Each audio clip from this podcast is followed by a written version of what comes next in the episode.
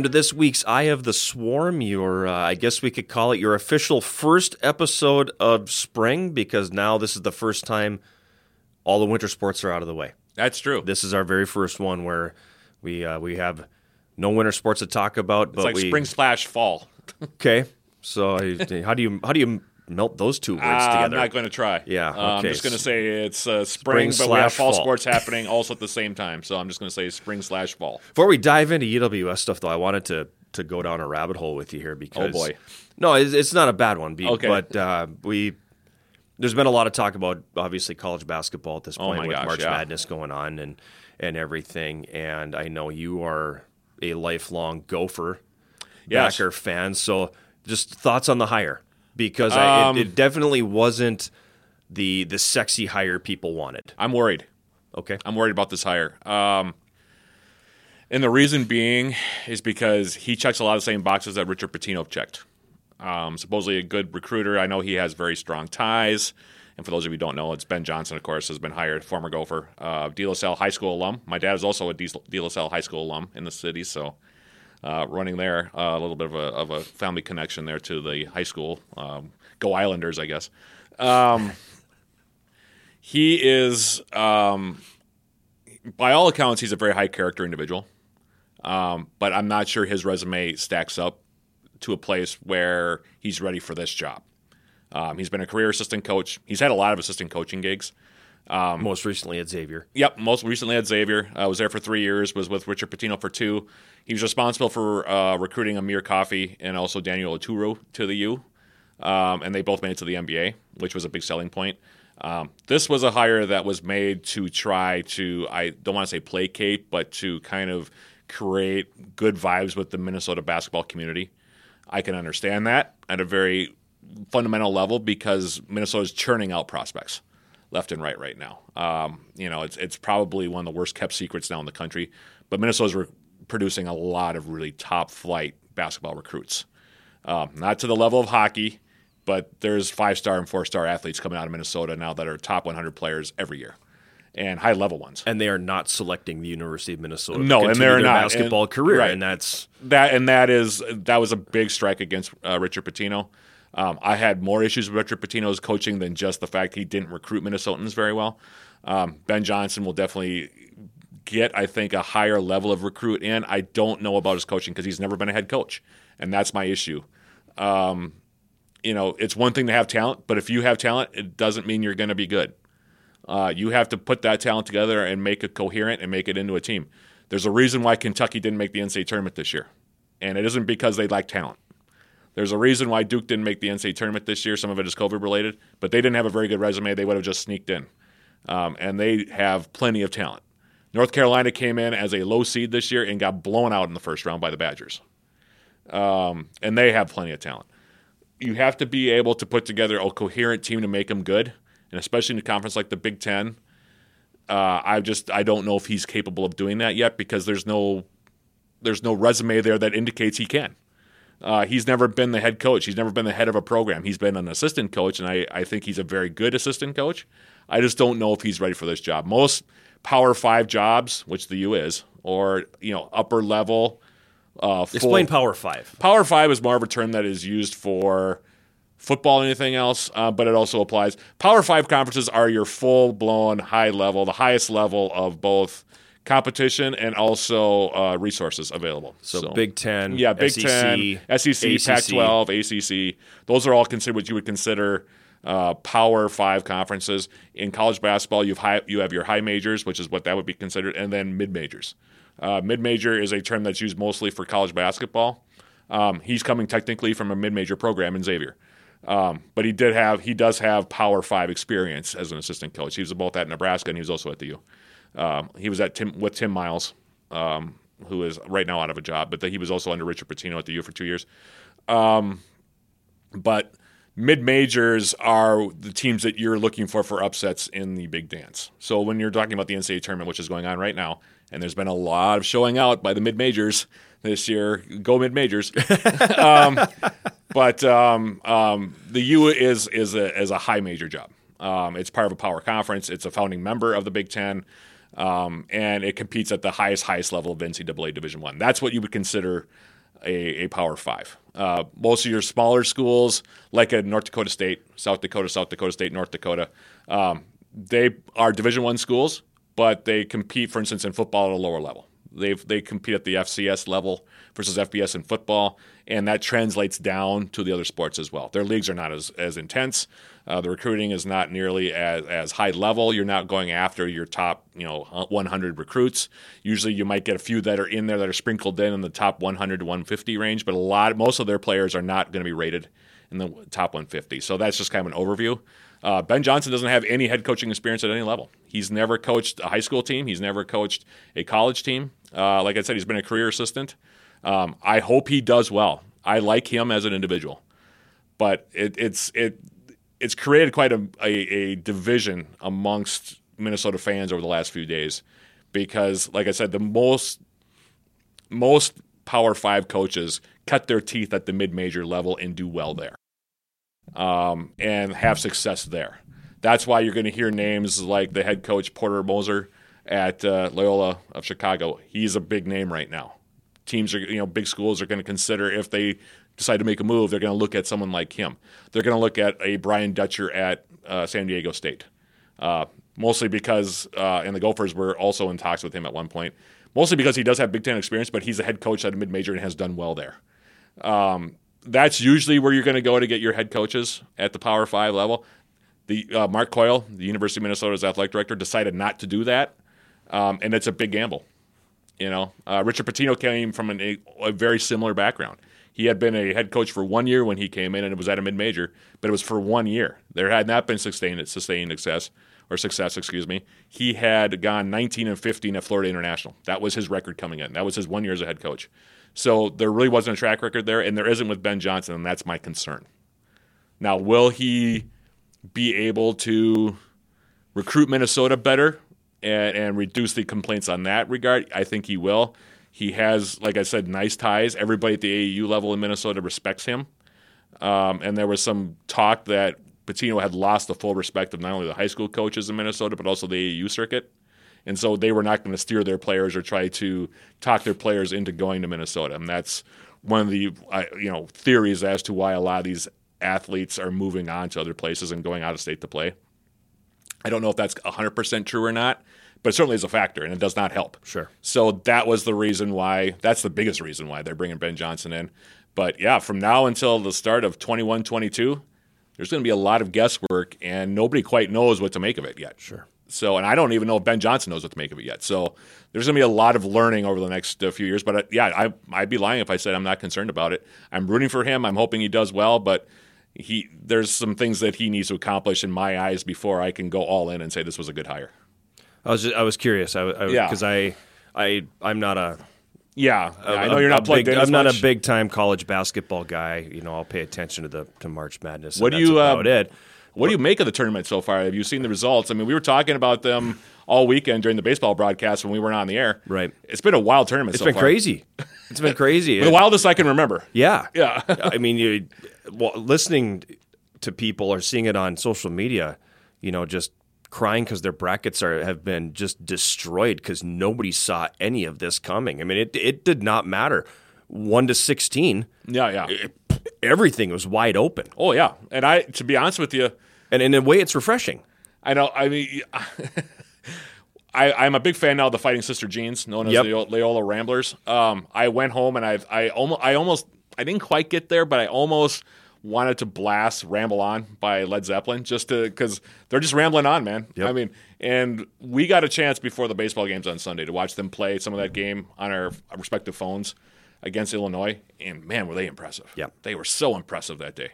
Um, but Oral Roberts, another one, another one. Fifteen seed is now a Sweet Sixteen team. Yep. Uh, you know. It's been a great tournament so far. Just there's been so Oregon State, who hasn't been, I don't think it's it's been like they hadn't even won an NCAA tournament game since like 1981 or something like yeah, that. Yeah, it's been like 30, 35 years. Yeah, since they, it's been a long. I have to go back and look it up, but now they're in the Sweet 16. Right. I mean, it's just been a wild year. Illinois lost to Loyola, by the way. I don't know how many brackets that ruined because most of them. because Illinois was a hot favorite to win the whole thing, not yep. just get you know, to the Sweet 16 or win their first round game. They were a big favorite to go and possibly even beat Gonzaga. Right. You know, because Gonzaga's the other you know team that everyone's picking. Um, but now that's out the window and it's pretty much wide open now. Right. Um, I will say I'm a little bit underwhelmed with what the Big Ten did But and, or didn't do. What they didn't do, right? Yeah. And I, you know, I'm not a bracket guy. I never fill out a bracket or anything. But I, I just, I don't think I would ever pick a, a Big Ten team to go Yeah. deep. I mean, we got Michigan, and, that's and one for that's sure left. to win it because Yeah. traditionally they get here in pretty good numbers. You know, you know, you'll have seven or eight Big Ten teams in the tournament, Right, yeah. And day one, half of them are gone. Yeah. and they they just they don't produce well on this Right. stage. I you know the thing that's also been nice and and and far be it for me to go too far into um, what the talking heads say because I don't watch a lot of Fox Sports. I don't watch ESPN. I don't get into the talking heads. Stephen A. Smith made a good point, and I agree with him. What's making this so much fun is that the blue bloods are absent. Yes, Now I know that, and that's what I meant when I said refreshing. Yeah, exactly. I mean, Kentucky and Duke didn't even make it to the tournament. North Carolina got knocked out in the first round. Kansas has one of their their least strong teams in decades, Mm-hmm. and it's opened up sort of this Pandora's box now, where anybody could win this thing. Yep. You know, this is the year, and someone said so this is the year a mid major could actually, you know, in theory, win the whole thing Right. you know, and we haven't had a mid major win a national, you know, quote unquote mid major win the NCAA tournament since like the '60s. So you know, I mean, I, I go back and, and and think about it. It's probably you know Bill Russell in San Francisco winning Right. a couple of national titles. Um, Loyola has been to the Final Four now. They're going for their second in three years. They uh, made the Final Four in the '60s at some point too. I think '63 is when it, when when Loyola had gone before their last one um, two years ago. But um, man, it, I mean, this is the year. That's it's legitimate. Like, there's a legitimate shot that we could see, like we saw with Butler and Duke that one year, Right. Where we could have another year like that, where a mid major could make it all the way to the title game and maybe even win it this time. Right. And that's what's amazing. And and, and it's fun. Yeah. You know, it, it's it. I, uh, I mean, Virginia didn't make it through. I'm Virginia sorry was for everybody champ. and their and their brackets. I'm really sorry about that, but it's it's it's what makes it fun. Right. Yeah, Virginia has had the, the ultimate peak and valley the last few years, becoming the first number one seed to ever lose to a 16. Mm-hmm. Then the next year they win the whole thing, and then they got knocked out in the second round this year. Right. So, you know, college basketball is becoming wilder and woollier each year, and it's becoming harder and harder to predict. And that's okay. Yeah, that's what makes it. That's what makes it so. And and that's okay. yeah, that's what makes it so much fun. Kind of like college hockey's gone that way now too. Mm-hmm. Yeah. you never know who's going to be. You really don't. Yeah, exactly. And You that's really the don't. Mm-hmm. great thing about it. I love it. I, I love it. I miss that I haven't been able to see a lot of it, but That's the hard part. You Yeah. know, like I said, all that that went on last weekend. I didn't see any of it. right. You yeah. know, I, mean, we were we were checking in in between innings. right. But that was about that it. was that was about the extent of it. So anyway, let's talk about innings. Okay. So let's let's jump from uh, Division One back down to D three where we live, and uh, Yeah. you know, talking about innings, uh, there were a lot of them, and there were a lot of hits and runs scored in most of them. yeah, yeah. We'll talk about that. Uh, John and I were up close and personal for baseball this weekend. Uh, Yellow Jackets and Northland College. A very odd. Talking about going down the rabbit hole. I felt like this was kind of a a, a weekend of baseball that was kind of going down the rabbit hole in a certain way. It kind of was like a, a full season wrapped up in four games because Yeah. you saw a little bit of everything in these Yeah, four games. you know, and it was crazy. I mean, thankfully, at the end of the day, the Yellow Jackets have now won six in a row. They're six and four. Um, they swept that four game set against Northland this weekend at the NBC Spartan Sports Complex in Superior. Uh, we'll give you some particulars. I'm not going to go down. Please the- don't. Yeah, the the full litany of what happened all weekend because we'd be here all day. We would. I'm just going to say this: the Yellow Jackets won all four games. Final scores were 22 to 8, 15 to 14, 20 to 10, and then 5 to 3. Um, I, One of these things is not like the others. yeah, I, it was like I said, it kind of ran the gamut of everything that baseball can be, and sometimes maybe shouldn't be at a certain point, just because it was very atypical in a lot of ways. But um, it was interesting. Jackets won that first game, twenty-two to eight. Got, got out to a big lead early. A lot of home runs this weekend. We'll talk about that in a second. A lot of extra base hits. A lot of runs scored. Uh, 22 to 8 in the first game. And then in the second game, we had it became a nail biter. Um, we didn't really think it would be, but it ended up being a nail biter. Northland actually jumped out in the Yellow Jackets after game one just to set the sequence of events here. Jackets led basically throughout game one. They got up like 13 to 1 or something like that, and then just kind of cruised from there. Northland scored some runs late, but 22 to eight was pretty straightforward, even though the score was high. Game two, uh, Northland jumped on the Jackets early and got up 14 to three going to the bottom of the third. And then the Yellow Jackets kind of chipped away and ended up coming all the way back to complete the comeback, scoring six times in the bottom of the sixth, including a grand slam home run by Nick Shea, and then back to back because Ryan Castaneda came up next, Right. and solo shot to tie the game. Mm-hmm.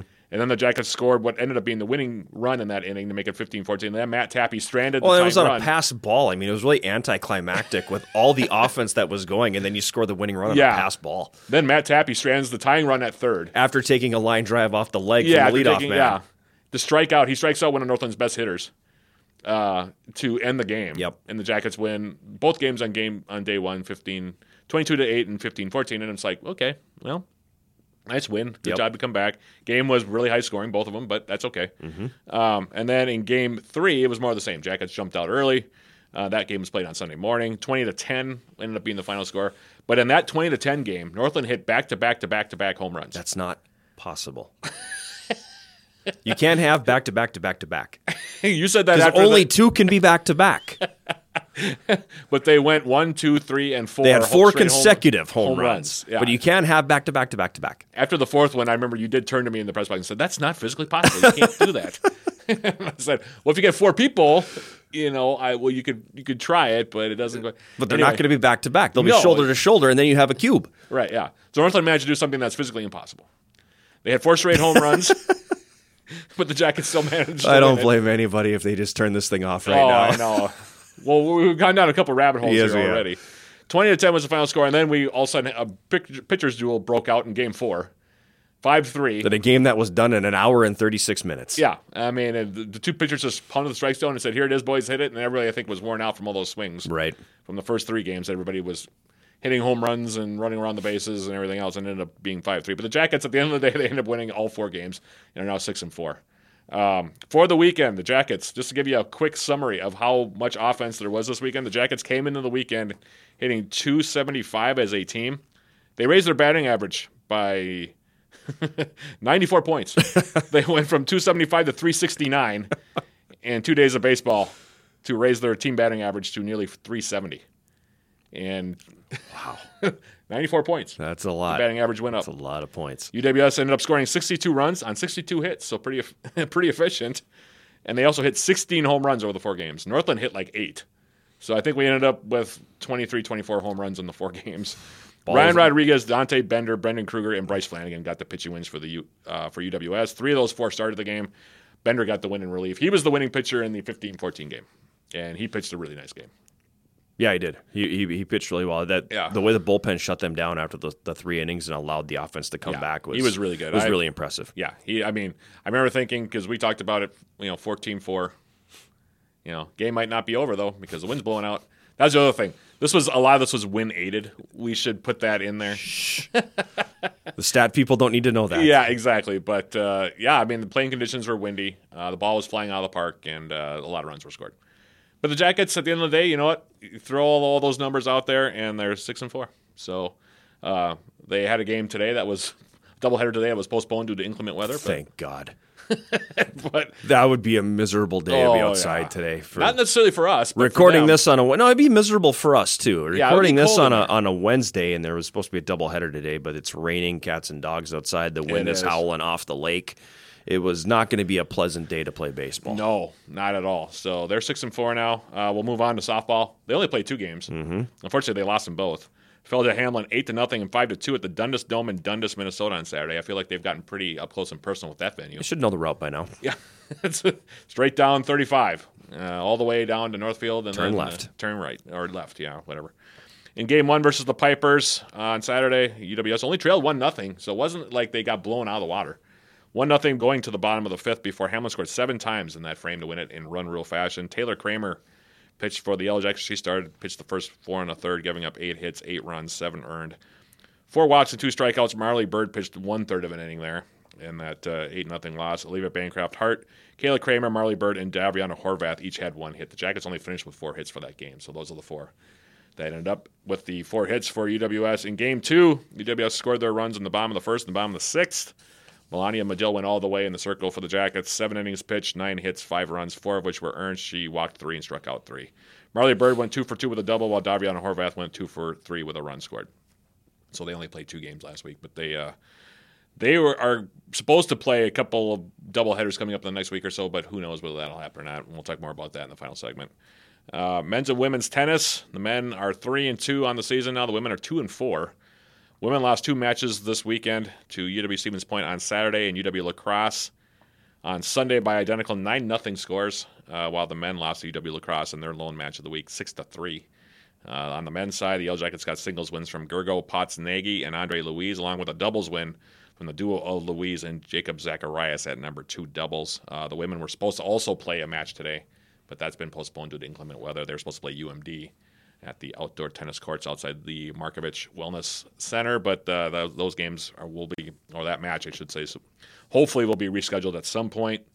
Uh, I'm not sure when that'll be, but who knows? I mean, that, this is all, you know. Well, this is spring sports. yeah, exactly. You know, I mean, in this area, Right. this is spring sports. this is yeah. The schedule is always very fluid because the, the fact that we're talking baseball, softball, outdoor tennis Right. in the middle of March Yeah. is strange in itself because we Yeah. usually aren't at this point. no, no, we're usually not. You know, you all. go back a year and I, there was still several inches of snow on the ground right? Yeah, last year. So the fact that we're talking about this is It's all a little strange. Yeah. yeah, the whole thing.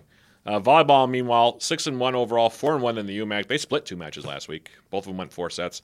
Lots of St. Scholastica for their first defeat of 2021, three sets to one on Thursday in Duluth before downing Bethany Lutheran on the road in Mankato, three sets to one. Against St. Scholastica, the Jackets took the first set, 25-17, but then they lost the next three, 25-15, 25-19, and 25-20. Again, their first loss of the season. UWS hit just 059 for the match, while the Saints hit 106. Lexi Preed, as she normally does, leading the way for the Jackets. 16 kills, 24 digs. Cassie Teff, 13 kills, 20 digs. Megan Holmes, 36 assists and 23 digs. Haley Atwood, 22 more digs, while Lisa Earl had 11 digs. A lot of digs in that match. A lot of digs. Yeah, a lot of swings both ways. Usually those uh, the matches with St. Scholastica feature a lot of long points. So that, that happened again on uh, Thursday. And the Yellow Jackets rebounded with that three or three sets to one win against Bethany Lutheran on Saturday. Jackets won by set scores of 25-23, 25-19, 21-25, and 25-17. Jackets hitting 179 for the match, while the Vikings hit 111. Lexi Preet again leading the way for the Yellow Jackets, 15 kills, 14 digs. Megan Holmes, 30 assists. Cassie Teff and Haley Atwood each had 14 digs as well for the Yellow Jackets in that match against the Vikings on Saturday. Men's soccer, meanwhile, they're kind of the lone outlier here because they actually had an exhibition game. But uh, they're going to be a good team this year, no doubt about it. Yeah, uh, no they played St. Cloud State Division Two program that's just starting up uh, in the NSIC. Actually, I think they're technically going to be uh, independent. I think they're independent. Yeah. Yeah, technically. Um, they had an exhibition game on the road this uh, past Sunday. They were at St. St. Cloud State, and ended up uh, beating the Huskies two to one, um, and then uh, had their game as well postponed. Uh, that was supposed to be today. They're, it was supposed to be their home opener. They were supposed to play St. Scholastica tonight at the NBC Spartan Sports Complex. Inclement weather stepped in and said, "No, you're not." So that game is going to be rescheduled. And the same thing with women's soccer. They were supposed to play on Last night. Tuesday. Yeah, Yep, last night. against Northland College. That game also due to inclement weather uh, is postponed. Um, and I, is that one? Is that the one that's been rescheduled for this Tuesday? Yes. Okay, we'll talk more about that in the final segment. But I just wanted to clarify that so that Yep. that's what happened last week, or was supposed to happen last week, and uh, so that was the week that was. But uh, yeah, it's been a kind of a wild and woolly few days here for us. Has been. yeah, Has been, and it's going to be like that all spring. I've I, yeah, I've uh, I've taken to the phrase "embrace the chaos" because that's basically Yeah, what this is going to yeah, be for the next five to six well, weeks. You and I certainly saw plenty of chaos on uh, uh, Saturday and Sunday. No So, doubt about that. So, with that, we're going to take a break, and when we come back, we will talk to the head coach of the team that caused most of that chaos, Frank Pufall, along with uh, left-handed pitcher Dante Bender, as they join us for the roundtable segment of "Eye of the Swarm" right after this.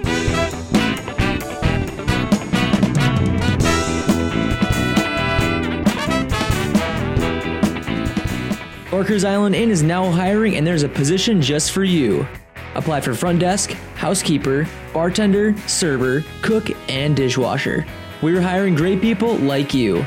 Call or click for more information and apply today.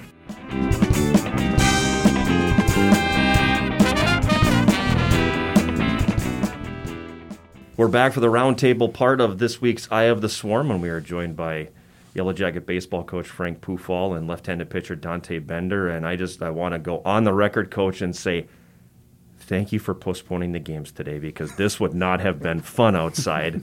As we record this on Wednesday morning, the uh, the wind howling at about 30 miles an hour off the lake, the sideways rain. This wouldn't have been a lot of fun. Yeah, it sounds like superior baseball. weather.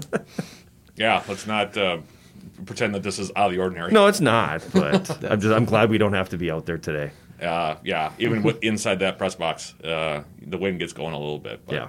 it'd be absolutely miserable to be on the field. I think today. Yeah. As a pitcher, I mean, I, I couldn't imagine. Yeah, I'm sure it wouldn't be the first time I've played in something like this, but uh, it's not enjoyable now. We didn't have the the rain this past weekend, but we had the wind. Mm-hmm. Boy, did we ever! do- does that mess with you at all? Um, in some ways, I mean, you're always thinking, as you saw, like how many home runs were hit. You're, that's always in the back of your head, like, oh, if this guy hits a pop fly, it could easily go over the fence. So that affects it a little bit. In some ways, I enjoyed it a little bit. Some of my pitches were uh, kind of like falling off the plate a little bit more. It was kind of cool. But Right. It's yeah, it's in the back of your head. The wind blowing straight out. It's kind of scary sometimes. And I was wondering too, from a, a pitch standpoint, you know, does it add movement, particularly when it's that windy? Yeah, it definitely does sometimes. Should be a knuckleballer in that. we used him for one out. He did, yeah. True.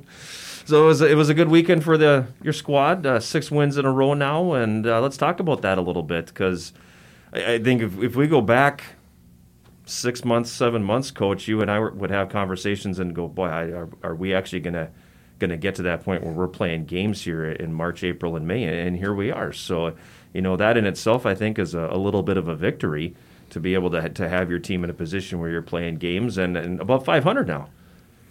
Yeah, I think, like you said, it's even you know a couple weeks before opening day. I think we were still watching what was going on with basketball and everything, and really, I didn't think we were going to believe that we were going to play games until we actually got there. And you know, to be able to go to U.S. Bank early in the year like we have and get those games in was was good. And kind of like we've talked in the past too, I think this team is kind of built to grow. So the more games we can get in early, that to be able to play these games and to have that conference uh, schedule out there, I think uh, it's just good to see the guys back on the field. It's good to, to be talking baseball stuff instead of pandemic stuff. And yeah, it's it's we had a good weekend, and hopefully that momentum keeps going forward. Uh, from a player's standpoint, you know, having lost your season last spring and seeing how things were unfolding in January and February with basketball, hockey, start, stop, start, stop, games postponed, games canceled. Did you, was it in your minds that, boy, we, we could really lose a second season here? Yeah, especially when I started seeing like each week hockey team games get canceled and basketball games. I was like, I was really like I was kind of afraid that another season would get canceled or like they'd tell us, oh, you only get 12 conference games, something like that. And like once we started testing three days a week, I was really afraid that there'd be a time in there we wouldn't even get to play in the bank because it was indoors. And So that was always in the back of my head, like each week, one or three days a week, trying to make sure we don't test positive just so we can get some games in before we start playing outside and stuff. and I suppose you're always nervous for that phone call. Fortunately, most of those phone calls or text messages were just that somebody overslept and missed their appointment, so I could get on top of them and we could get them there before the day was done. But um, you know, we had a couple Fridays we didn't get a chance to practice early in the year. Uh, fortunately, those were false positives, and we were able to get back the whole team by Sunday. So we have had some pauses, um, but they were just momentary and hadn't disrupted us too much. Um, I know there's some other programs right now that are are in a similar situation. We're hoping the best for them, and um, yeah, like Dante said, we're just happy to be out there. And I do think e- even being back outside every testing day is nerve wracking, and, and we just want to get through that day, which is, is an interesting uh, feature this season. that that first half hour or 45 minutes after you get tested, I'm like checking my phone every three minutes, just like, please, please don't get a call. I don't want to get a call.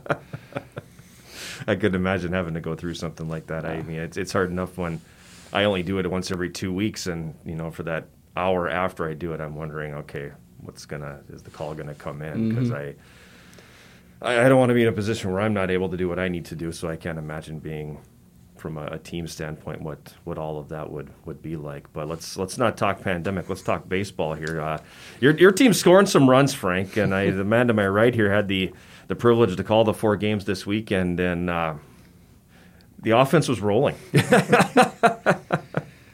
yeah, it came in a good time. You know, I think. Um, coming out of U.S. Bank, we had, we had struggled a little bit at the plate. I think some of that was early season. I think some of that was you know, we have played a lot of guys. We do have a lot of new guys on the team.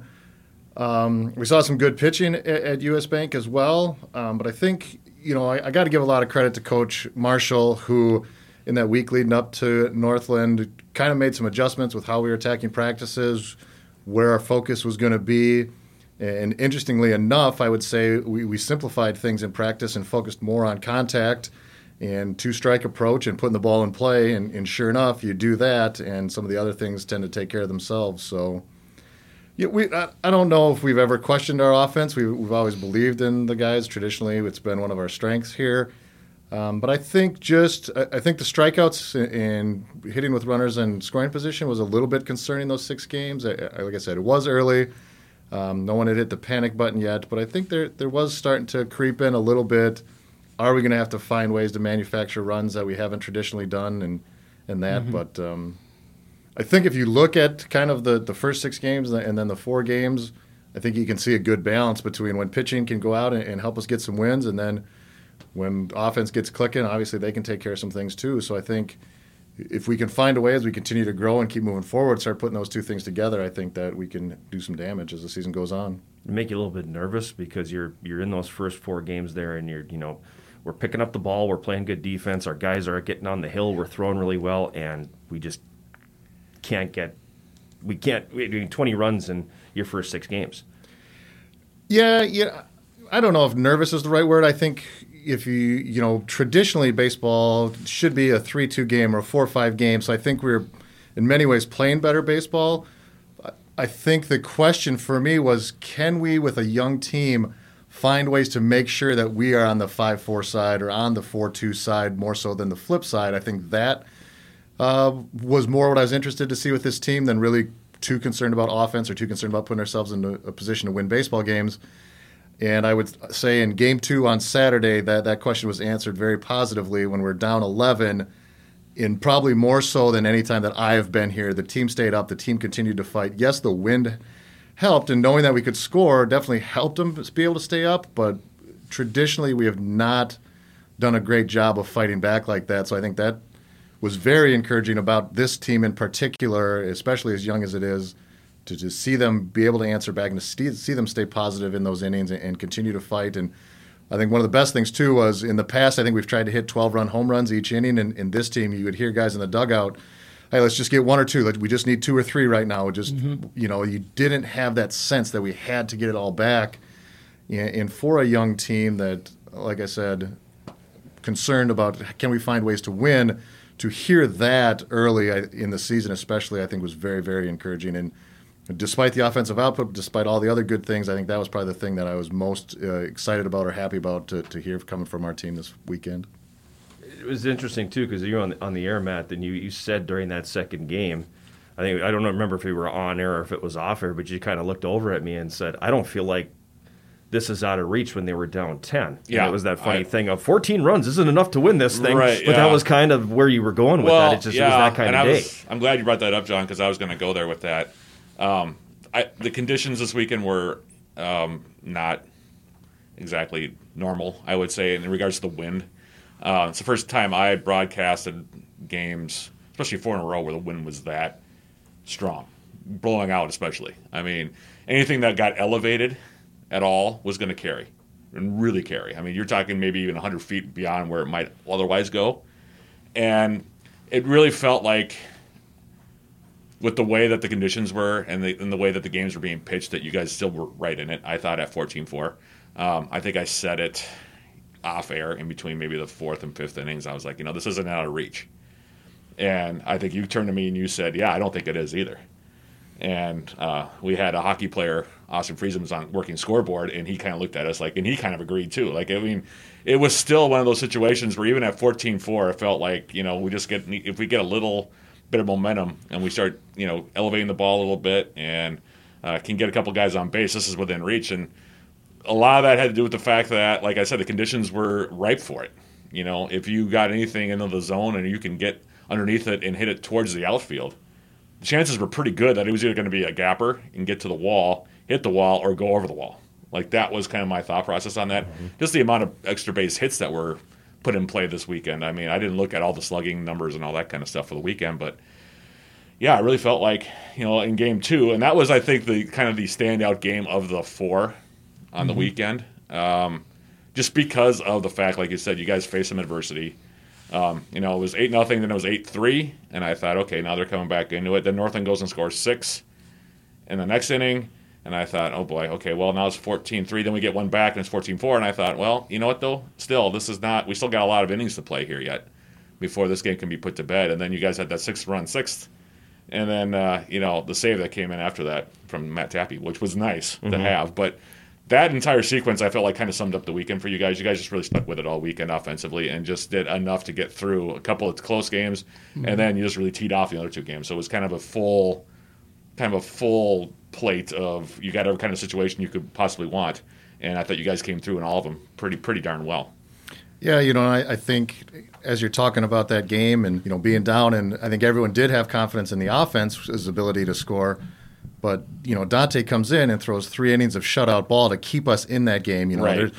if he doesn't do that and they, they, tack on one or they tack on two, we we can keep putting up offensive numbers all day long. But we had to shut them down. And Dante went out and did a great job just hanging a zero every inning and keeping us, giving the offense that opportunity. And I think that was Dante's first win here at UWS. Mm-hmm. So it was a, a, good time for it and well deserved. Yeah. Oh yeah, he did a great job. I mean, I talked about that. We I thought it was within reach, but I thought we can't give up a whole lot more.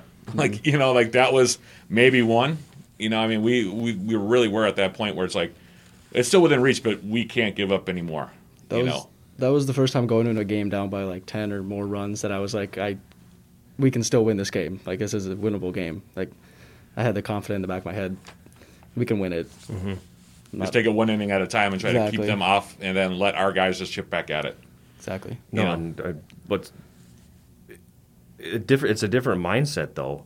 I mean, because a lot of times you do go in down ten, you're okay. Let's just let's stop the bleeding and right. Mm-hmm. You know, and let's get some innings and, some and have in. this not be a horribly embarrassing result in the end. But this is a definitely a different mindset of let's stop the bleeding because the offense is coming. Exactly. Like I've seen it before, where you know you get down by a couple runs, but our offense starts, you know, fourth, fifth inning, starting to hit more and score more runs. Like I didn't know when I went into the fourth inning or whatever it was that like they were they were going to start hitting the ball. Like it, it, wasn't like we were just our bats were dead all game. Like they were going to come back and start hitting the ball. So I don't know, just put up zeros. You have to. We we touched on it a little bit earlier with the wind and everything, but Matt brought it up. All anything that gets in the air was gonna was gonna had a good chance to find a, a power alley or, or, get out over the fence. So it, how do you approach that mentally, knowing I got to keep this thing down? Mm-hmm. Uh, I mean, kind of the way I, especially with windy games like that. But anytime, I'm I'm not the kind of guy that likes to strike guys out. I'm just I go in there and make guys hit ground balls. And that was just my goal. Was just, you know, pitch at the knees and make them chop down on baseballs and ground out to people. And that's that's just what I went in there trying to do was just to get ground balls. That was the best way to put up zeros and win that game. That was the most important thing too. I thought was we talked about it, John, before we went on the air, and I think Frank, you and I talked about it even when we were doing the interview, maybe I don't think we talked about it necessarily during the interviews, but you and I talked about it leading up to the interview, and then we, when we weren't recording. Keep the ball down. I mean, if you elevate anything today, you got a problem. Mm-hmm. And um, you know, I thought, yeah, particularly Dante and your your relievers for the most part all weekend did a really good job of keeping the ball down. And you know, let them make them put it in play, but let our defense make some plays. You know, mm-hmm. and that uh, you know, I thought you did an outstanding job you know, and that it's a tough spot though when you come in at 14-3 or 14-4. And it's like you're trying to gain some momentum for your team, but at the same time, it's not like the bench is going crazy for you at that time. I mean, the bench really got loud, of course, during the sixth inning when you guys hit the grand slam, and then uh, you know Castaneda hit the home run to tie it. That was when it really got loud for you guys as far as like the cheering and stuff. But when you're down 14 to four and you're really just looking for someone to pick it up, it's almost up to the pitcher and the catcher to just kind of set the tone you know, pick up the energy, and then hopefully it'll just sprinkle down to everybody else. and it felt like that's exactly what happened on that on that game as well. Yeah. Looks like Frank agrees. He's just nodding over there. He's not adding anything. Not a video podcast, Frank. They can't see you Yeah. nod yes on that. Well, I mean, Coach, do you agree though? I mean, is that uh, does that kind of come down to it? Yeah, I mean, absolutely. You know, Dante's a guy that traditionally we've put in a situation where we need zeros and need to go hang outs, and it's probably not always been the most favorable spot for him to go in. So he's had some experience doing that in the past for us. So that's kind of why we chose to go with Dante. We, he's been there before. We know he can go hang zeros in that situation. We know the offense can come back.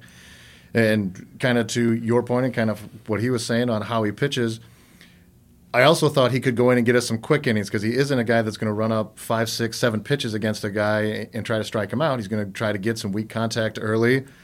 And in that situation, if you can get a seven, eight pitch inning, get off the field, get the offense going, score a run or two, get him back out there, get another quick inning, let the defense play.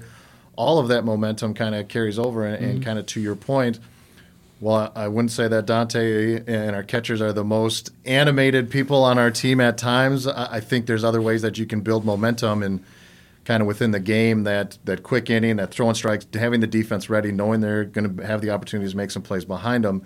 That type of momentum definitely can carry over uh, into the offense. And like I said, I think one of the biggest reasons we went to Dante in that situation is he was of our options probably one of the best pitchers to put in that spot to do those types of things um, without, like I said, without having a real swing and miss guy who's going to go out there and, and shut it down and, and bring a lot of fire. Um, personality wise, I don't think we really have that pitching staff right now. So we have, they have other ways to get it done. I had to give a lot of credit to defense in those few innings too. I mean, there was like our our like pickoff play at second, cutting it off and throwing it to home, getting that guy that runner out. Uh, I think Edwan made a play at third instead of throwing it to first, throwing it, getting that leading runner at third. I mean, all those situations led to putting up zeros too. So that was big in those innings too.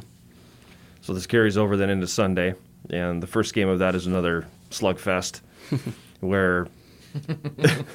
that fair? I yeah, I, I don't know how else to describe it. I mean, I was kind of running out of adjectives on the air. Um, I mean, every time there was a ball that was hit out, basically all weekend, I, I would turn and look and be like, "What do you guys think?" Like, you know, like, it's, it, and we were all kind of dumbfounded at a certain point. I think because the wind was heavy on Saturday, it was even heavier, at least for the first game on Sunday. So I thought, well, I don't know how many runs we're going to see scored now, but to your point, John, yeah, it was a slugfest. It was a slugfest, and uh, they had that inning where they hit four consecutive, and you know, I, I was dumbfounded. I, I've never no seen it in person. We talked about it a little bit before we, we went on here. I've never seen that in person. I, I remember a number of years ago in pro ball with the, when the Dodgers did it, um, but it's something in all your years of baseball you've never seen before. Four consecutive home runs. Not that I can think of. I, I definitely nothing that stands out. I, I've seen three a couple of times, but never. Not that I can think of where I've seen four in a row. You know, we put Mike on the mound. We're trying to find ways to get him more involved and get him more time on the field. And you know, he, if you've seen him play from the outfield, he definitely has one of our strongest arms. And looking back, maybe with the wind blowing in, it's going to keep his ball up a little bit more in the zone and not having a lot of experience on the mound. Maybe tougher to make the adjustment. So, but at the same time, he went out and with the way the game was, and he pounded the zone and threw strikes. And that's more often than not, if you can fill up the zone, you're going to be able to be successful. I think. You know, there's there's some lessons there about getting out of the middle of the plate that both he and our whole staff can can take from that. But um, and you know, Matt and I talked a little bit about this. Northland's better than their stats say. They're better than they they swing the ball. They'd seen um, some very good arms earlier in the week.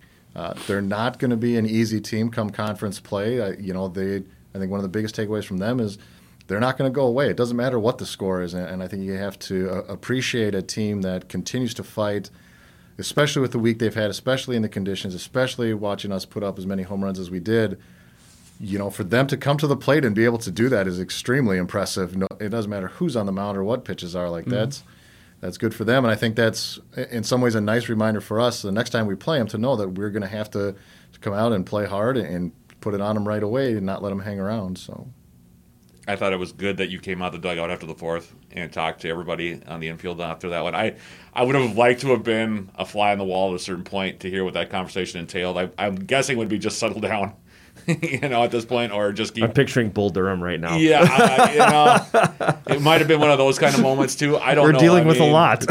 Yeah, exactly. Uh, it, it was Mike. It was pretty lighthearted. It was more to take a deep breath than anything. I mean, he. I I think for Mike, the first one was kind of like whatever, and then once you've given up four in a row, I don't care who you are, how mentally tough you are, you just need to take a little pause there. And I wanted to let him know that we still had confidence in him, and he was doing a good job. He just needed to get down, but it was more lighthearted than anything. I think a couple of the players cracked some jokes while we were out there, and and again at that point we were still comfortably ahead. I, I don't think we could have gotten too much. You know, we don't want to give up too many more runs at that point, um, just because I've been in Superior long enough to know that games can turn very quickly and, and runs can come in bunches. But um, you know, I, I just again wanted to go out there and and lighten it up, give them a deep breath, and, and let them know that we still believed in them out there, and it wasn't anything super insightful or any any fantastic one-liners or anything like that. But Well, Dante, what was your? I mean, you had pitched three scoreless innings the day before. Mike comes in in relief. Guys were, were up comfortably, like you said at the time. So it didn't do a ton of damage, really. It was more of a wow, that's really odd. you know, that was more of the what we just saw is really strange. Um, it was more of that kind of mindset. What, as a pitcher, would your mindset be at? What, what were you? First of all, what did you think from the bench? And second of all, what would your mindset have been if you had been on the mound in that case? Uh, after the first or even the second one, I was like, okay, every, both teams have been hitting home runs all day. It's gonna happen or whatever. And so then the third, it was like, okay, this is kind of scary. And then the fourth one, I was like, wow, this is this is very scary. And I was like, but I, I mean, I still had confidence. Like Mike was gonna, you know, get out of that inning or whatever. Like I, I still had confidence in him. As a pitcher on the, the just if I was in that situation, I mean, I don't know.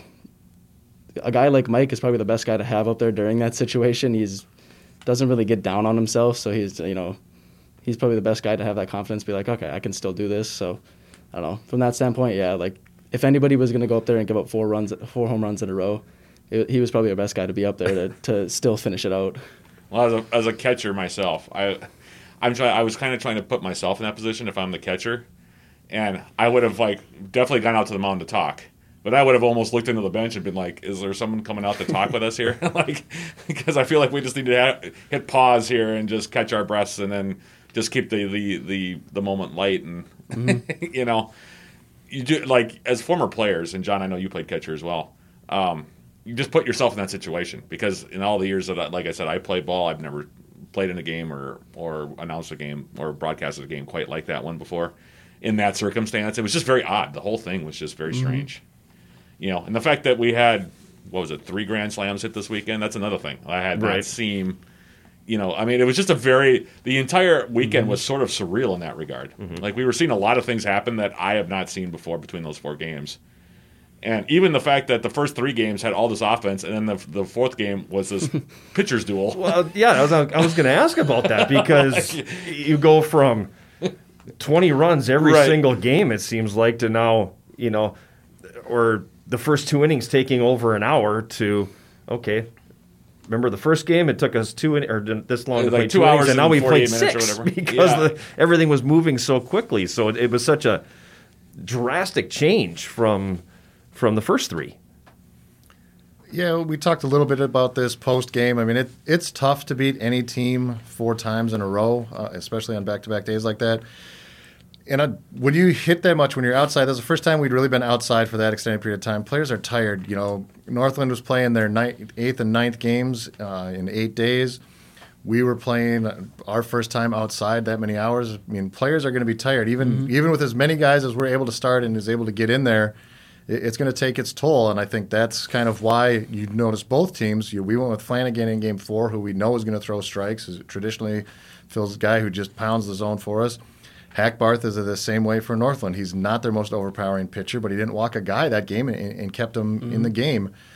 So, and even the the batters, you could tell they were just missing. Like they, and I attribute that to fatigue, especially early in the season, fatigue and being outside. You know, we're as you mentioned earlier with the the weather, we're back inside again today, so we're just not accustomed to being outside and in the conditions, and especially when the wind is blowing like that for two days. You know, I was honestly I was surprised the offense was as high as it was in, in game one on Sunday. I had anticipated both games looking more like game four than, than game 3 mm-hmm. From a, a player's standpoint, but I mean, what do do you prefer a game with that kind of offense because you you have that cushion as a pitcher, or do you would you rather have that that tighter game? Uh, definitely the higher score. I mean, as a pitcher, the higher scoring games, it's nice to have that run differential just to know, especially in days like that when both teams are just smashing the ball. Like, oh, if one one goes out or they go on a good in, get a few runs an inning, it's like you still have that that gap in there where you you think your offense can still come back. But those tight games are also pretty fun as a pitcher too because it it feels there's a lot of energy in those high scoring games, but there's a lot of energy in the close ones too because you're like you're all tensed up. You're like you're well. The game hinges on every pitch then. Exactly. Like yeah, it's it's it's one pitch at a time in those close scoring games. They're pretty fun to play too. All of that said, have you ever had a, a four game set with that much offense that you can remember? Not not here at UWS. When I was at UMD, that second year with that team, that, that was honestly a a regular weekend for that team. They were very very good and very very offensive heavy. So it it, I, you know, it's funny. I sent my wife a, a, text after the games and said I felt a lot like Coach Rentz, and it was very reminiscent of, of that second year at UMD for me. Just, you know, we kind of talked. If you look at our stolen bases in the first six games, we were all over. We were getting taken bases, taking bases, taking bases. We didn't really have that many this weekend. It's tough to steal bases when it's home run, double, double, home run. Like you just the opportunities aren't there. Mm-hmm. Um, you know, so. It, in some ways, it felt very reminiscent of that. You know, and I don't know if we've had it. In my time here at UWS, it's usually been Saturday we've been big offensively, and then Sunday has been some, uh, again, not as big offense or kind of struggle to get the bats going. So I think it was the first time that really since I've been here that we've been able to do it back to back days like that. What do you pull out of this weekend then? What do you what do you take on with you now as you get inch yourself closer to that conference season? Honestly, I think the thing that I, I had mentioned it earlier was just that, that game two, when, when Dante was able to come in and hang those zeros, and we were able to fight back, and the team was able to stay up. You know, looking forward with this upcoming series with St. John's at their place, that's again, it's more firsts for us. This team is again so new. It'll be the first time we've played a nine inning game this season. It'll be the first time we've mm-hmm. played two a nine inning doubleheader, which will be reminiscent or which will be what we do once we get to conference play you know, so we're still doing first things of the year, even though we're 10 games in, we're still just continuing to move forward and build on what we've done. So I think what we take away from that is no matter what the score is, we can come back offensively and play. We know that in a four game series, or even for us in a two game series, once we get to conference play, no matter who we play, each game is its own unique game. I think I hope that's the lesson that we take away. You look at they were all different. well, game, guess game one and game three are relatively similar, but game one, we put up a bunch of runs and are able to kind of coast to a victory. Game two, we have to come all the way back from behind a big deficit.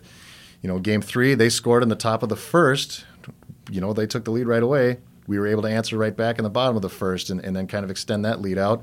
And then in game four, like you said, it's that pitcher's duel. So we should feel comfortable that we know how to win in different ways. I think that's one of the biggest things we can take away from that. But then also just that each game is going to be different. Just because you win game one of a doubleheader doesn't mean you're going to win game two. Just because you lose game one, and and Dante will tell you we've talked about this for the last four years. But I think to actually see it play out that way in such a short span. Mm-hmm helps it become more real and helps it become more a, a, real thing moving forward. I suppose that's a an important piece too you know, I was just thinking of this as you as you talked, and we've talked about this a little bit over the last year because you have essentially two classes that are being introduced to college baseball right now, having not played last year.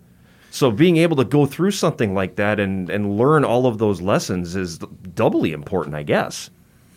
Yeah, in, in many ways it is. Um, you know, we've, we've talked about this too. How quickly this team can grow and how quickly it can learn those lessons is really going to determine what this season looks like. Mm-hmm.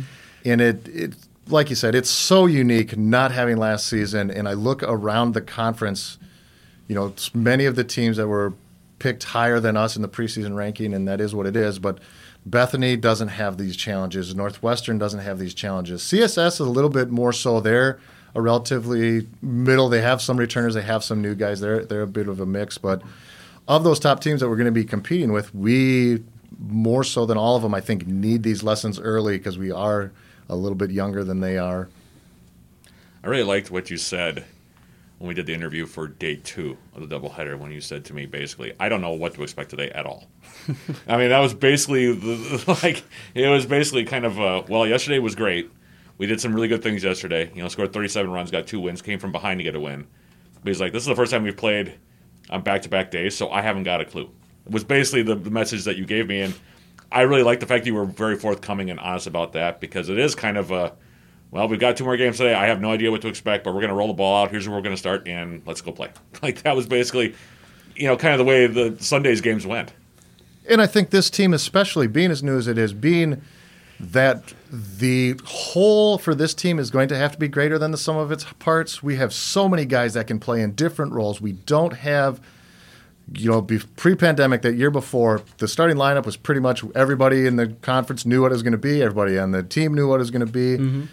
We've ran out a different lineup almost every day right now, or every game, and we're going to continue to do that because if you start looking at the stats, everybody's playing well. Like there are a yeah. lot of guys playing well and, and doing well. Um, now, when you do that, I think from a coaching standpoint, it is who's going to be hot today, who's going to play well. What I'm not 100 percent sure how this is going to play itself out. But there's also some comfort in knowing exactly kind of how you finish that. If we just go play baseball, we have the guys that will win us baseball games. And who's going to step up out of this crew? I don't know. Is it going to be Dante coming in? Is it going to be Isaac Fugere hitting two home runs? Who you know? Who knows who's going to be the guy today? But I think for us, we have enough guys that it can be anybody on any given day, and that's really what this team is going to need to kind of hang its hat on as the year moves forward, as opposed to I think some years in the past where it's been all right, if we can just get back to the heart of the order, we know they can do it. If we can just get mm-hmm. back to this starter, we know he can shut them down.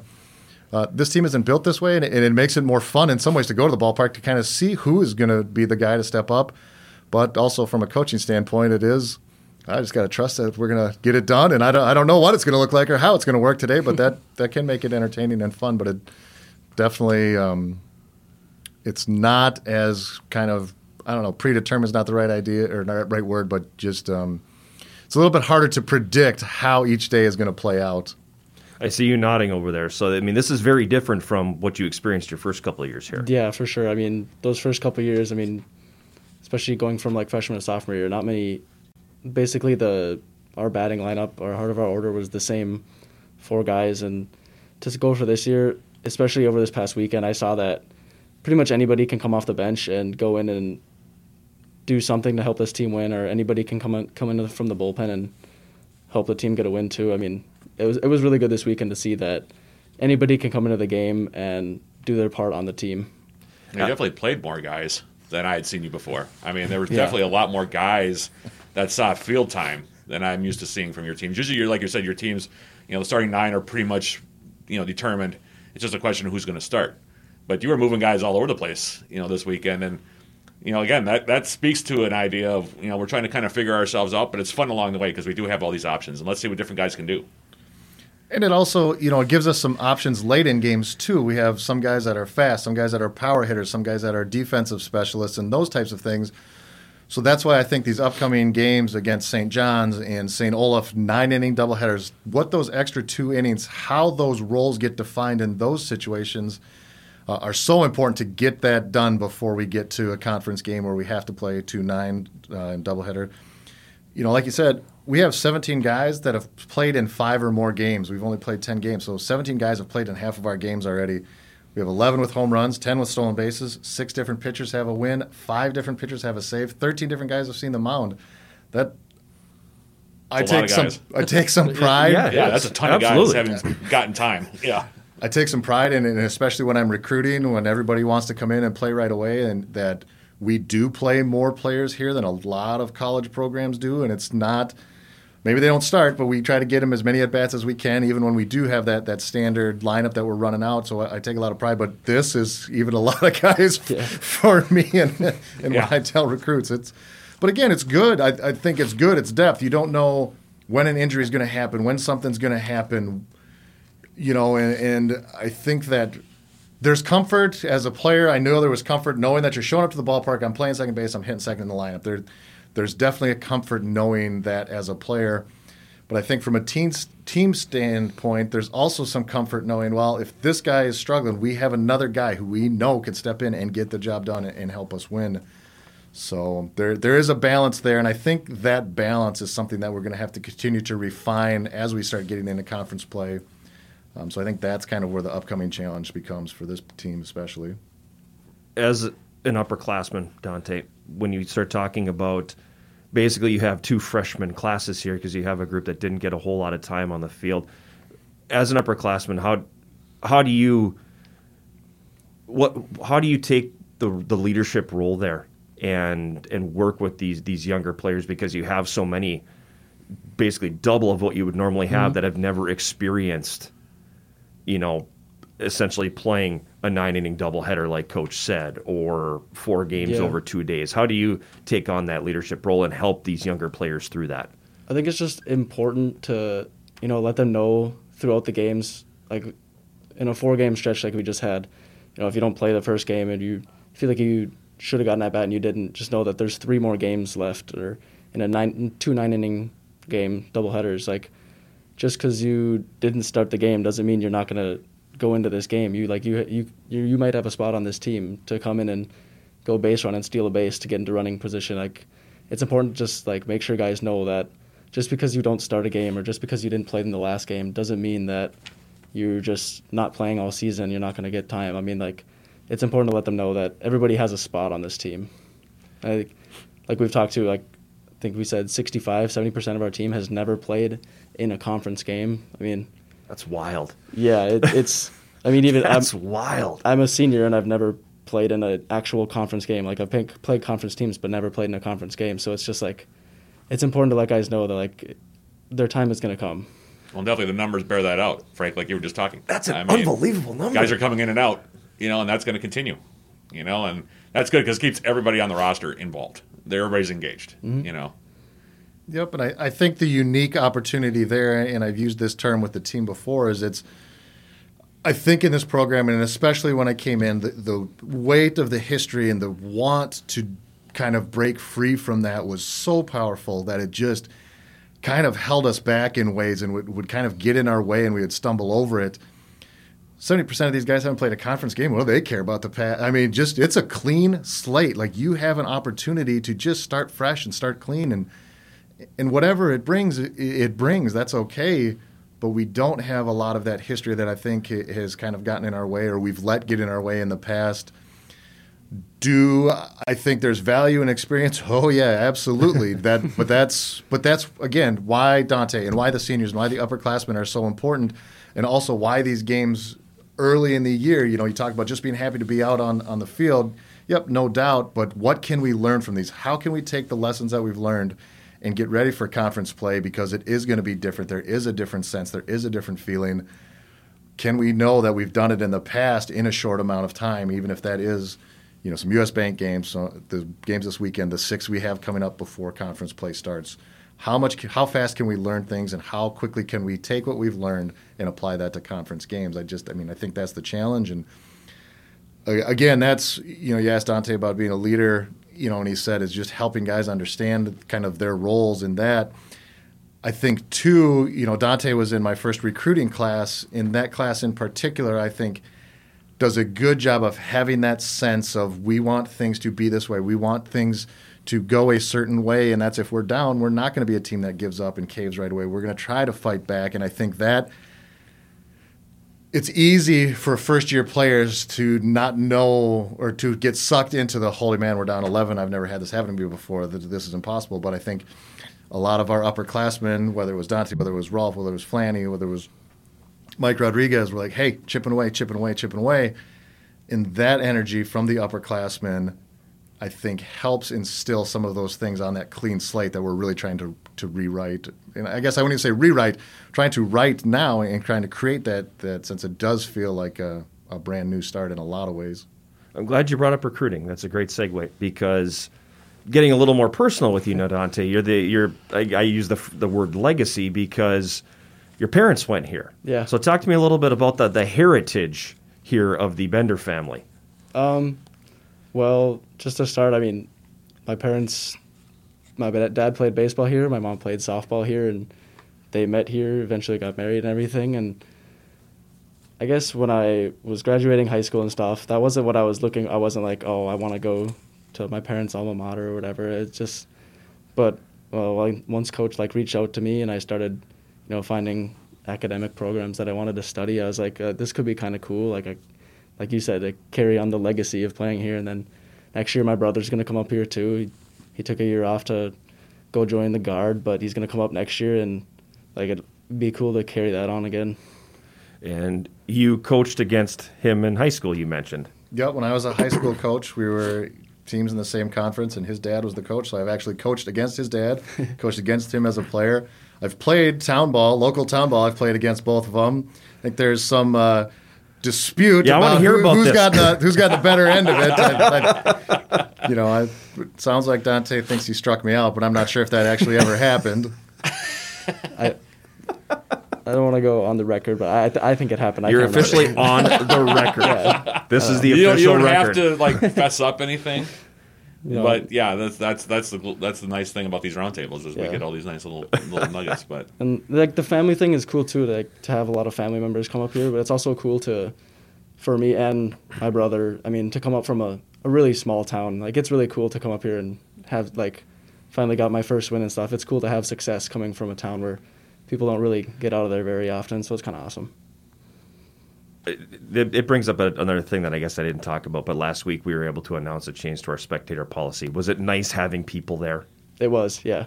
To have my family there, I mean, obviously you couldn't have all. It was only two people for a family, but you know they were standing outside of the fence. Just to have my family there to senior year to see me get my first win, it was pretty awesome. Yeah, and I, I can imagine it added a little more normalcy for for you too, coach, being that you went through fall ball and nobody was allowed into the, into the complex, and you were able to have your family there, players' families there. It was a, a little more normal, even if if everybody was wearing facial protection. Yep, absolutely. I think definitely for the players, I think anything we can do to, to help them feel more comfortable, eh, kind of with, like you said, still having face masks in the dugout and things like that, but getting closer to what seems more familiar and what seems more normal, I, I think is definitely comfortable uh, in big. I know there's definitely a lot of work that goes into making that happen with the new protocols and everything like that, but I think, especially for our student athletes, I think that payoff is huge and you know, I think it was the sixth inning of, of game one on Sunday, and my four year old was done. He was just screaming and laying on the ground. So it was good to see him there, but it was also, you know, a little slight, slight distraction, but we love him anyway. But, well, it makes it actually like a family event at the ballpark though, Yep. and that's kind of like that's that's the part that was missing up until now. I like think it's last cool weekend. too. Is um, like I feel like in years past we didn't get a a huge amount of fans at games and stuff, or like students didn't student like especially other students didn't really come to the baseball games because it was like middle of the day or whatever. And now that there's a chance for like spectators at games, like they didn't get to go to hockey games or basketball games, like baseball and softball games. These spring sports are students' chances to go out and watch sporting events. Like we're gonna get more people at our games and hope. I mean, safety wise, probably shouldn't be, but you know, if we can hit that hundred person limit, that'd be pretty cool to get that many people at a game. Well, and I mean, it was great. You know, John and I saw these people also after the game. I mean, some of the alumni came up from the cities. Corey Albertson was there Yep. this weekend um, for. I think he was there on Sunday. I don't know if he was there on Sunday, Saturday, but he he came up on Sunday. I got a, a Twitter message from Tyler Cronstadt, who's another UWS baseball alum, asking, you know, what's the policy? Can I get in if I come up? And I told him, yeah, you can come. You know, it's it's hundred people. So if you're, you know, if you want to come up, feel free at some weekend. You know. Um, so yeah, people are responding to that, and I think that the fact that you know the, the policy has been altered now, at least for hopefully the rest of the spring of 21 here. You know, I, I think there will be plenty of people going to games if they get the opportunity, just because they've been itching for it for so long. They've been just you know people have been sidelined for so long. You know that heck, you know baseball outdoor, and the weather was you know despite the wind, it was warm enough that you could come and enjoy the two games, you know the the four Yeah. games this weekend. So. Um, yeah, it was really it was really neat to see how many people came out to watch the two games. Yeah, I think it was almost 700 days without our with or that was our first. Six hundred ninety-three days, coach. Yeah. Is that the number? 693 since we played in Superior. Yep. Yeah. Well, here's to not having 693 more between now and the next one. That's for sure. and I definitely feel you on uh, when the kid is done. He is done. my two-year-old is very much in that same boat. Dante Bender, Frank Pufall, thanks for stopping by. Thank you. We're going to take a timeout. We'll come back with more of the Eye of the Swarm right after this.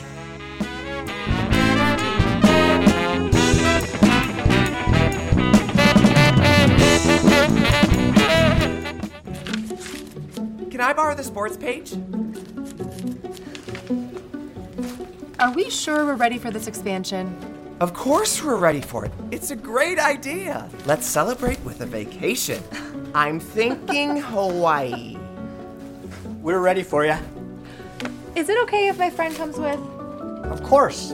Imagination's always welcome here. Bring us your best ideas. Let's see how we can help. National Bank of Commerce. Imaginations welcome.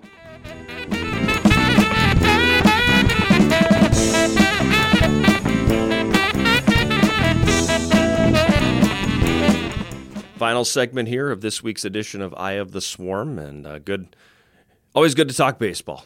Yeah, yeah, um, and we certainly did have plenty to talk about. Always good to talk Uh, you baseball. never, you never lack. I mean, one of the things I like about Coach Pufall and his players, they're very, very forthright with their answers, and uh, um, I thought we got some some good points made there Mm-hmm. as to where they're at and what they're trying to do. And um, I mean, what a wild weekend it was. yeah, no doubt about that. I mean, you and I were. We spent a lot of time looking at each other in between innings, just not even saying anything. no, just, huh. that was something. Yep. you know, like And that was something again. yeah, exactly. And we did a lot after each inning. So, Right. uh, yeah, well, you and I, uh, we definitely got into the nonverbal communication side of it. Mm-hmm. You know, I think uh, everybody in the press box did, Right. but that was, yeah, it was, uh, it was a wild weekend for sure. That said, though, that's that's in the past. In the We're mo- moving into this week, and Yep. uh, a whole bunch of cancellations so far to start the week. Women's soccer yesterday. For today, uh, tennis, men's soccer, baseball. The baseball games rescheduled for May twelfth. Yep. So a while away So out now. that's uh, out, well yeah. over a month out that they will make up that non-conference series. It's UMAC opponent, but a non-conference series. And then we mentioned earlier, women's soccer rescheduled for next Tuesday, the thirtieth, when Yep. we'll Yep. This coming Tuesday. we'll make up that game that was supposed to be paid, played, be played last evening. But uh, still, a few games on the docket here Yep. for the rest of this week. Yep, yep. We'll start out with volleyball. Uh, they start out tomorrow, though. They're taking on Northwestern. It's the first time they've been at home. Uh, they actually going to play their next two matches at home, the final two regular season matches of 2021 for Coach Lynn Diedrich in the Yellow Jackets. That's a 5 p.m. start against Northwestern tomorrow. Um, that 5 p.m. start due to the fact there's going to be a JV match as well thrown in there. But that'll be a 5 p.m. between the Yellow Jackets and the Eagles at the Mertz tomorrow as we record this on a Wednesday, 5 p.m. The opening serve there, and then they'll be back at home for their final home match again, regular season of 2021, taking on North Central. I'm thinking they're probably going to get a home playoff game in there. I would point. imagine, yeah. Uh, with their record Thinking probably the eighth. Yeah, something of, along uh, those lines. But they'll be taking on North Central to close out the regular season at home on Saturday, 3 p.m. The opening serve there. So that's what's coming up for them. Softball, meanwhile, they have, as we record this on a Wednesday, they have a pair of doubleheaders scheduled between now and I'm not sure when our next podcast is. It always depends. Right. Right. Yep. But uh, they're scheduled to play UW River Falls this Saturday at uh, uh, the NBC Spartan Sports Complex. The first two home games of Coach Melissa Fracker's uh, career as the Yellow Jacket head coach in games that we're supposed to actually have on 91.3 Just hoping the weather cooperates. Yeah, hoping the weather cooperates on that one. Uh, 1 and 3 p.m., the opening pitches of that doubleheader against the Falcons in the non-conference series. I'll be on with the pregame probably 1240, 1245, I'm guessing, somewhere along those lines. Mm-hmm. And then they're scheduled to be at home again on Wednesday, taking on North Central again at the NBC Spartan Sports Complex. And that's a two-game doubleheader against the Rams, 3.30 and 5.30 p.m., the opening pitches of those two. So that's what's on the docket for them. Baseball, meanwhile, as we talked about, had their doubleheader with North Central that was scheduled for this afternoon at the NBC Spartan Sports Complex was postponed due to the weather. That game will now be played on May 12th. So we're more than a month out on that one, about a month and a half almost. Um, and with start times at 1.30 and 4 o'clock, those are also going to be played at the NBC Spartan Sports Complex, so those are down the road a little bit. Uh, Saturday, they're on the road at St. John's for two nine-inning games. First time they'll play two nine inning games this year against the Johnnies. 1 p.m. the opening pitch of game one, 3:30 p.m. the tentative start time of game two, and then they're also supposed to play at home on Tuesday, this coming Tuesday against St. Scholastica. That'll be a single nine, I think. 2 p.m. the opening pitch there. Again, those are all games that are spo- supposed to be played, but you know, with Right. weather, you never know what's Never know. Men's and women's tennis. Uh, women had their match against UMD scheduled for this afternoon again on this Wednesday, postponed due to inclement weather. Both teams are now idle for a while, uh, so they won't be back in action until April 3rd when they play at Hamline. So they get the week off, and probably a, a good time for them to get a break. They've been playing a lot of tennis lately, Right. so they need a break. Men's soccer had their game against St. Scholastica postponed as well. That was on this day. They're next at home on Sunday, taking on St. Cloud State. That's 5:30 p.m. That'll be an exhibition game against the Huskies. I think it's been moved back to 3:30. Has it moved, been been back now? Moved to three Okay, because it was at what was it? Three Mm-hmm. It was 3:30, then it was was 5:30, 5:30, and now it- it's I think 3:30 back again? to 3:30. Okay. Anyway, that's when they're supposed to be back. They're also supposed to play next Wednesday at Northland College. It'll be a 4:30 p.m. Um, start time, and I guess that will probably count as their official season opener now. I think. Well, no, because the, I believe the game Sunday is a regular season game. oh, they are going to count that as a Yeah, regular. I I thought it might be still be a uh, exhibition. no, I believe that one is a regular season game. Okay, so they are going to count the game with St. Cloud. Mm-hmm. Okay, so that I guess that's the season opener. But anyway, the Yellow Jack or Yellow Jackets will play their first conference opponent. We'll just say that Sure. on uh, Wednesday at the Northland College, 4:30 p.m. again at Ponzo, Ponzio Stadium. Which, by the way, great great facility. Fantastic facility. Yeah, it's really nice. It's one of the best stadiums. Yep. It's, it might be the best stadium in the Northland. Right. I- you know. Agreed. Um, really nice. Yep. Women's soccer, uh, they're again had their game as we talked about. That was postponed. They were supposed to play Northland College yesterday at the NBC Spartan Sports Complex. Now they have an exhibition game coming up on Sunday against Gustavus Adolphus, 3 p.m. The opening kick there, and then they are supposed to be One. Is it one? Yes. Okay. They to keep- one. Sorry, it was one three. Now it's back to one Back again. to one now. Okay. Yeah. I 'Cause had They, they wouldn't be able to start at three if the guys are playing at 3:30. That's a good point. Yeah. That's a very good point. There's only one field over there. Can't play at the same time. Okay. 1 p.m. now against Gustavus Adolphus. That's an exhibition, though, for the women. Yep. And then on Tuesday uh, is when they're, I guess, supposed to start their official campaign now. Uh, that's the makeup game against Northland College that was scheduled for yesterday. They're just going to push it out a week uh, this coming Tuesday, 1 p.m. Instead of being a 7 p.m. game, it's now a 1 p.m. game at the NBC Spartan Sports Complex. Men's and women's outdoor track and field, not to be outdone. They finally kick off their outdoor portion of the season after uh, finishing up the indoor portion uh, a couple weeks back. They are now back in action. And they're going to a meet that has one of the greatest names I've ever seen. For I love the, the, the meet names of some of these like cross country and also these uh, track and field meets. Running of the cows. Yeah, well, that's a that's a That's great the one. This one might be the best though. They're going to be uh, down in La Crosse at the UW La Crosse Great River Rust Buster, hosted by UW La Crosse at the Veterans Memorial Sports Complex in La Crosse. 1 p.m. it gets started down there in La Crosse, and La Crosse, by the way, has the best, basically outdoor track and field facility in the upper. That's why the state meet is held. Yeah, I mean it's, but I just love the name, the Great River Rust Buster. That's that's the official name of the meet. But I again, like 1 p.m. it gets action gets underway for the Yellow Jackets, both men and women, down in La Crosse on Saturday. That is, I love that name. no, it's a good one. Yeah, a good one. that's right up there. So that's what's coming up this week. Um, you know, again, if for any schedule changes, uh, consult uwsyellowjackets.com because uh, Mr. Garver and Tyler Birnbaum and everybody else in the sports information department tries their best to keep up with everything that's going on. But uh, that's what's coming up this week. So Knock on wood that we managed to find a way Ramble to get all, on. these, get all these things in and keep rambling on. yeah, so ramble on both Just to the like Loyola Loyola. Chicago Ramblers and to the Yellow Jacket teams as well. Our production engineer this week, once again, is Elliot Sweary. He's the big sound, Matt Johnson. I am John Garver. Thank you very much for joining us on this week's edition of Eye of the Swarm.